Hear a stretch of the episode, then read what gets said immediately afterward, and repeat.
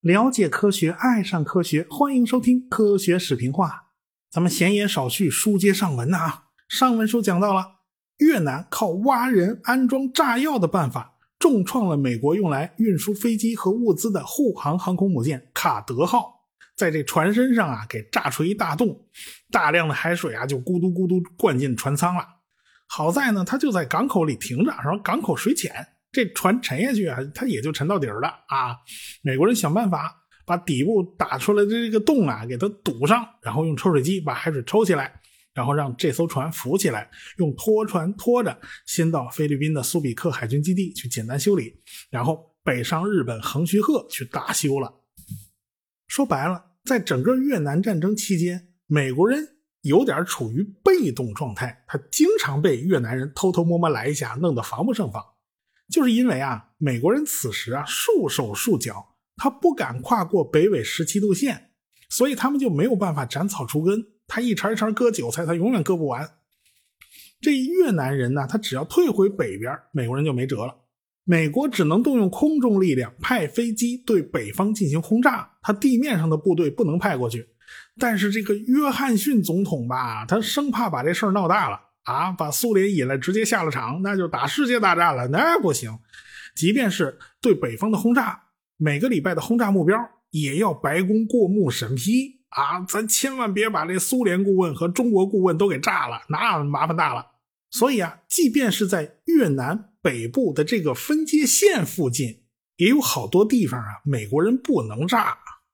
我们也都知道，人是有学习能力的，人的经验是会积累的。如果你不能一次性把敌人全都杀死，那敌人接受了经验教训，他下一次啊，他就会变得更强。美国人这种前怕狼后怕虎的态度，他就给越南人留出了成长的空间。他每次都杀不光嘛。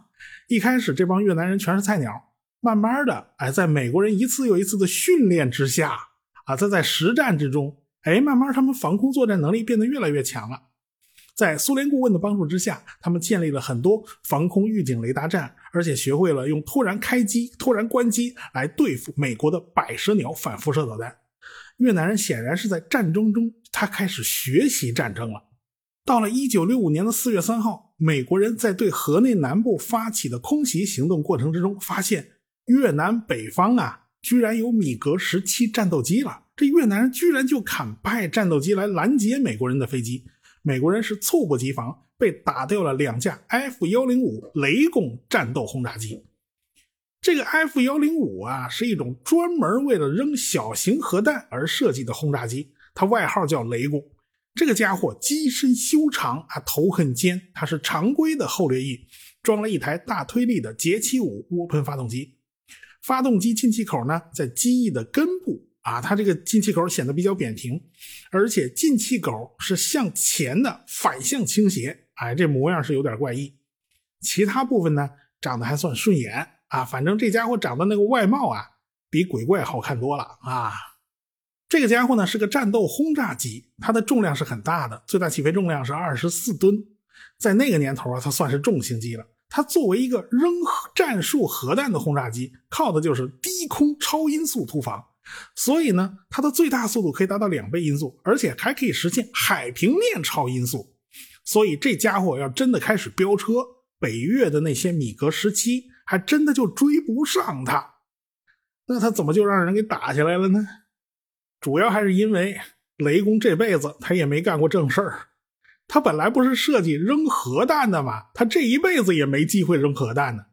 所以他的主要工作就变成了冲到前线去扔普通的航空炸弹。结果这两架飞机和北越的米格十七遭遇的时候，机翼下边挂的那炸弹呢，挂的跟葡萄串似的啊！这时候你挂了这么多炸弹呢，这 F 幺零五显得非常笨重，想打滚吧滚不起来，想拐弯吧拐不过去，想加速逃跑吧，这外挂炸弹阻力太大，它跑也跑不起来。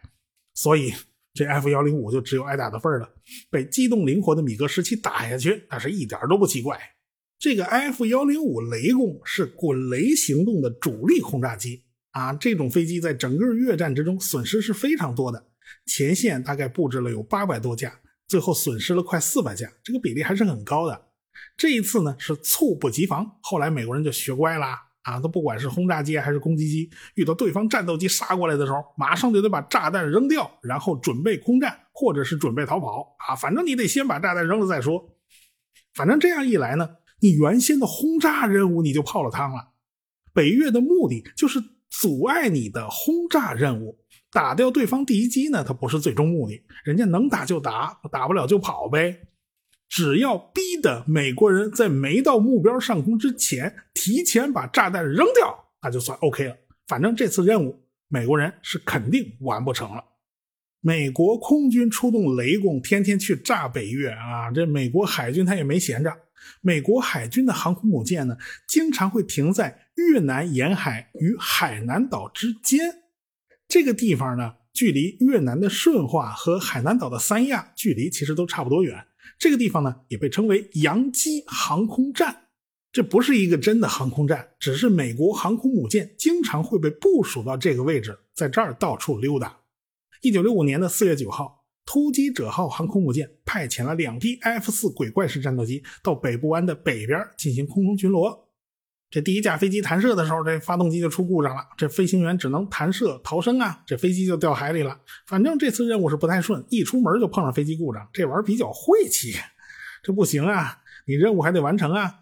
这架掉海里啊，那再再抽派一架补上去啊。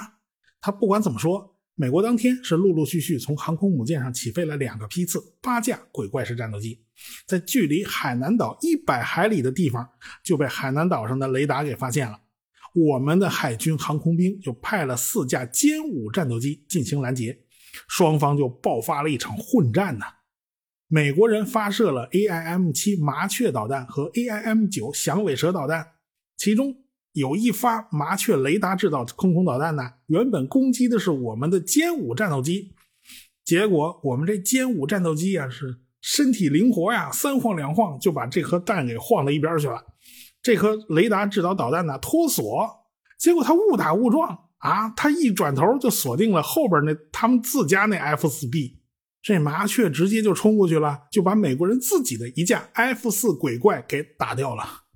那天美国人是真倒霉，喝凉水都塞牙。在回去的路上，哎，那架把自己人打掉的那架鬼怪。自己掉海里了哈，出事故了。结果另外一架啊，这个这个着舰的时候又出故障了，又掉海里了。反正那天美国人里外里折腾三架。当然了，美国人当时给出的报告是也击落了中方的一架歼五，但是我们这边并没有报告飞机有损失。那美国人那边是谁报告说打下一架我们的歼五呢？他还巧了。正好是那一架被自己家误击，后来失踪的那架鬼怪上的驾驶员，这下麻烦了，这回是死无对证了。当然了，我们以前讲过，要确认一个空战的战果，其实是挺费劲的。当天呢，云彩也比较多，有好些情节吧都被云彩给挡了，你也不知道那儿发生了些什么。反正美国人在自己的报告上是写了击落了一架歼五，自己的一架 F 四 B 鬼怪失踪。后来，美国还派人到我国做过相关调查，还访问过当年执行任务的海军航空兵的飞行员，到最后也没弄清楚你这架飞机到底掉到哪儿去了，是吧？活要见人，死要见尸啊！现在不清不楚，只能写个失踪，这玩意儿多没劲呢！大家还记得阿汤哥演过的那个第一部《壮志凌云》里面那个设定啊？这阿汤哥的老爹当年也是个优秀的飞行员，在越南战场执行任务，然后这个人就失踪了，不知道哪儿去了。你以为这是电影编出来的？其实这种事儿太多了，特别是在越南战场。这电影里面设定的他老爹的这个失踪时间，和我们刚才说的这件事儿啊，他时间还是挺接近的，说不定就是从这儿借鉴过去的。当然了，这个案例也说明啊，当时的这个麻雀导弹呢，它的确不是那么靠谱啊。它一颗雷达制导导弹要想打出去以后能够顺利的击中敌机，其实是要符合很多很多前置条件的。可惜当时雷达制导的导弹也没有出现太久嘛，有好多技术规范也还不是太完善，火控系统也没有办法帮你进行辅助判断。现在条件够不够啊？你也不知道。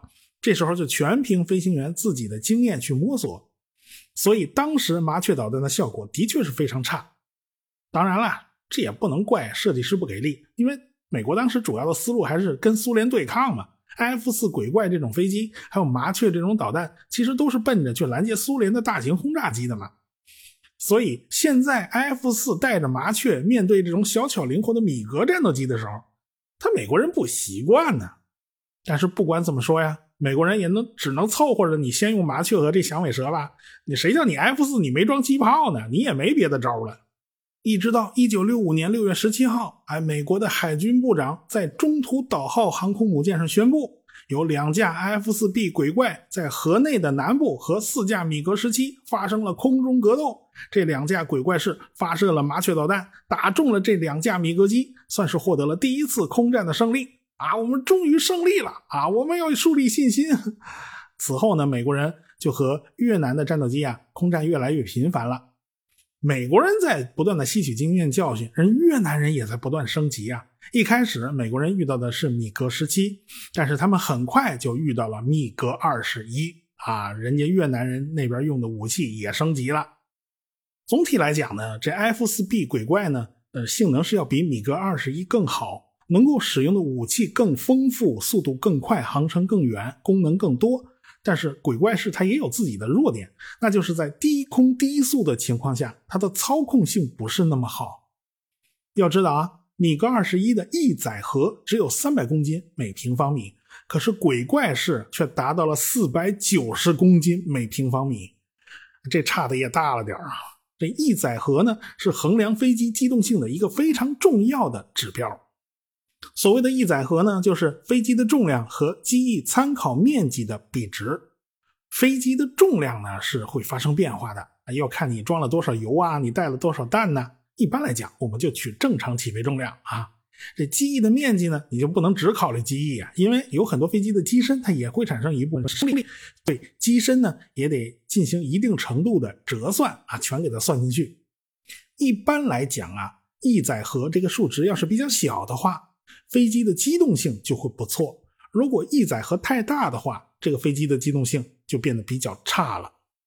比如说像 F 幺零四这样的飞机，这个飞机就长得比较极端，因为它的机翼实在是太小了。这飞机基本上就是个人操火箭。你想啊，飞机的重量是一定的啊，飞机的升力必须大于飞机重量，它才能飞起来。机翼的升力呢是由什么决定的？首先，你得有机翼的面积，你得有升力系数，你还得有飞行速度，还得有空气密度。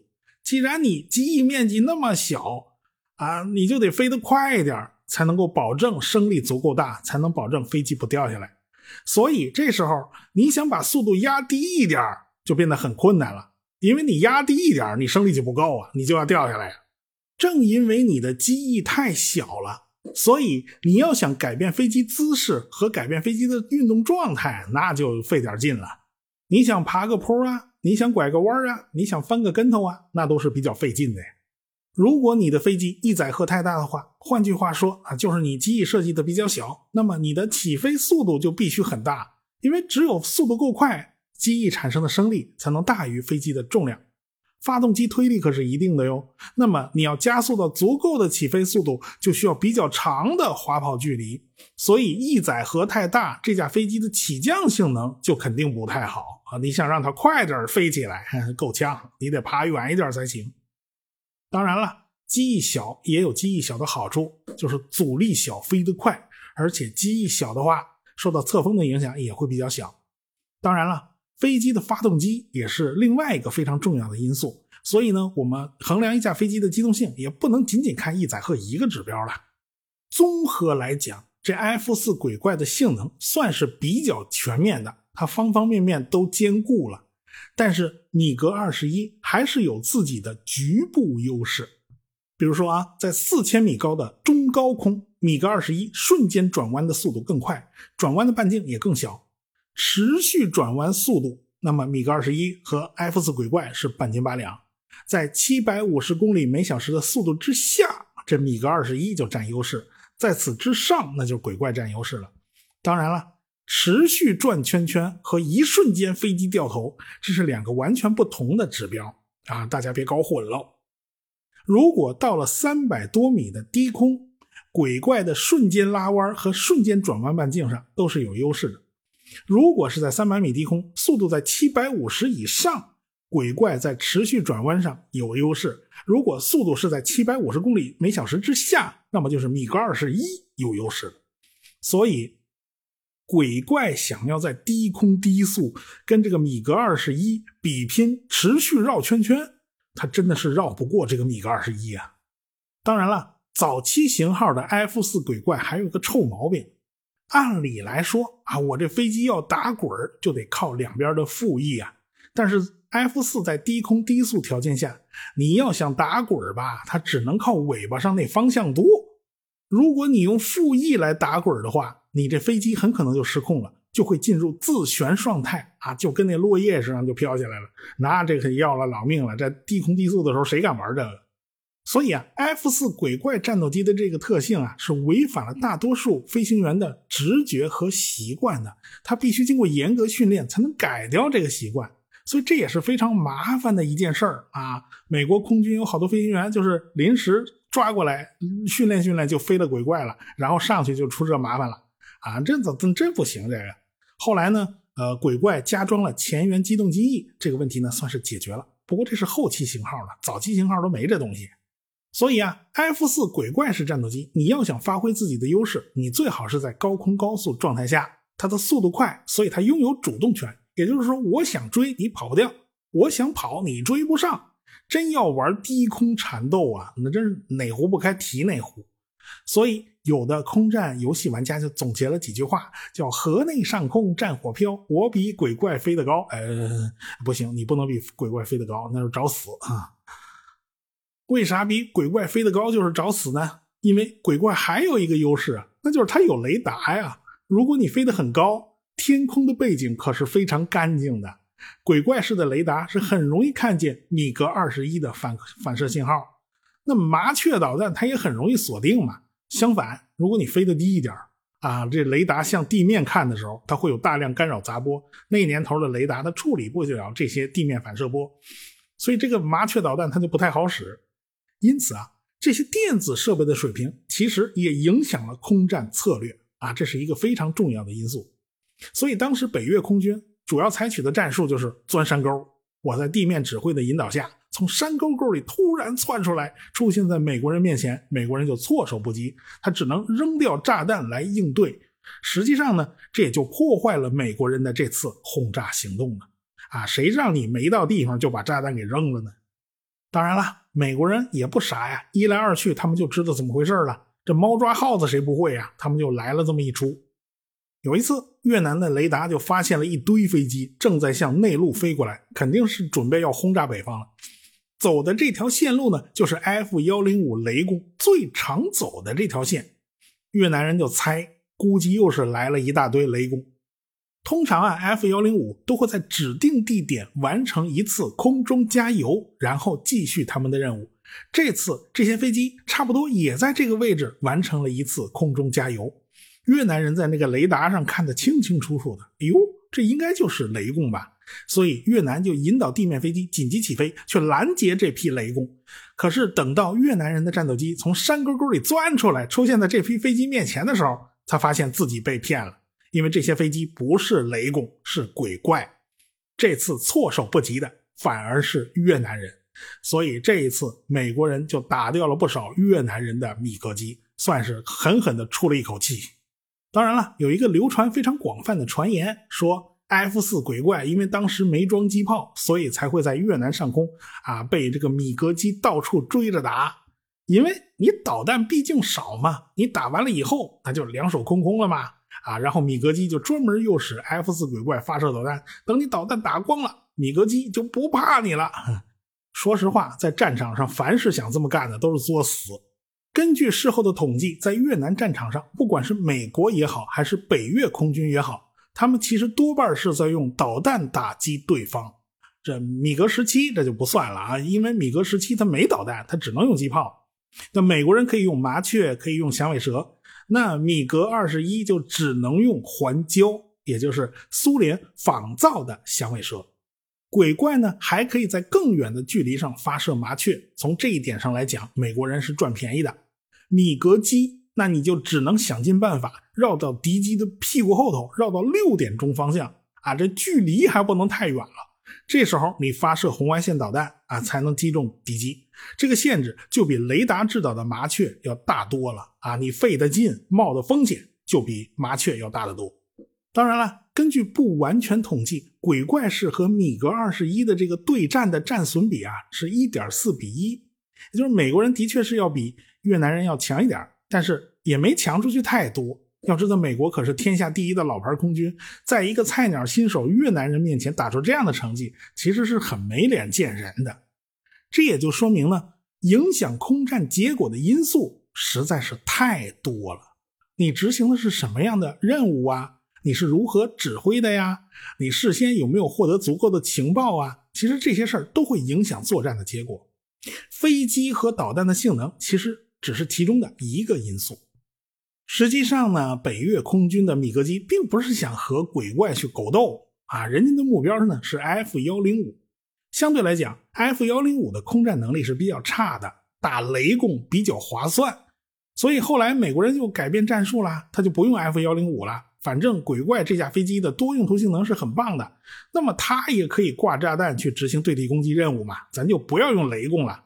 哎。过去这个 F 幺零五看到这个米格机杀过来，那就只能扔掉炸弹，摸头就跑。现在呢，F 四挂着炸弹看到米格机的时候，就可以扔掉炸弹，然后过去跟米格机拼命。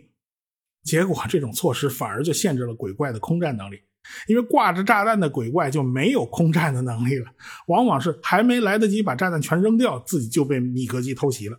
这也是 F 四被人家打掉那么多的一个重要原因。再说了，即便是你提前真的能把炸弹给扔掉了，准备开始战斗了，这个时候鬼怪式的速度没有人家米格二十一快，因为刚才呀挂着炸弹阻力太大，它本来就飞不快。现在把炸弹扔了，我也得加速加一会儿才能把这速度提上来。有这点功夫，人家米格机就早跑了。所以，当鬼怪式去执行这种对地攻击任务的时候，他遇到米格机就显得有点被动。另一方面，美国的空军和海军也同时装备了 F 四鬼怪式战斗机，但是这两家的成绩差异还是比较大的。你海军的表现明显就比空军更好啊！空军往往是从泰国的基地起飞，然后要飞过崇山峻岭去轰炸越南，这路上的地形太复杂了。美国当时的很多雷达站呢，它就没有办法提供全程的监控，所以经常就被这些山沟沟里出没的米格机给偷袭了。那海军就简单多了，人家飞在大海之上啊，它周围没什么障碍物啊，海面上的雷达杂波可是要比崇山峻岭少多了，而所以呢，这鬼怪是自己的雷达也可以看到很远很远的地方啊，它就比那个在在地上就赚便宜。到了一九六五年十一月，当时呢，小鹰号航空母舰就来到了洋基航空站啊，它是过来的。小鹰号装了 A 六入侵者攻击机，这种飞机有着非常强大的攻击能力。有一次，A 六啊深入到内陆执行了一次轰炸任务，结果这北约方面还以为是 B 五十二来轰炸呢。就由此可见呢，这 A 六的带弹能力有多强啊！这玩意儿也是挺吓人的。但是小鹰号航空母舰上携带的飞机里面最厉害的还不是这个 A 六，而是 E 二鹰眼。我们下回再说。科学声音。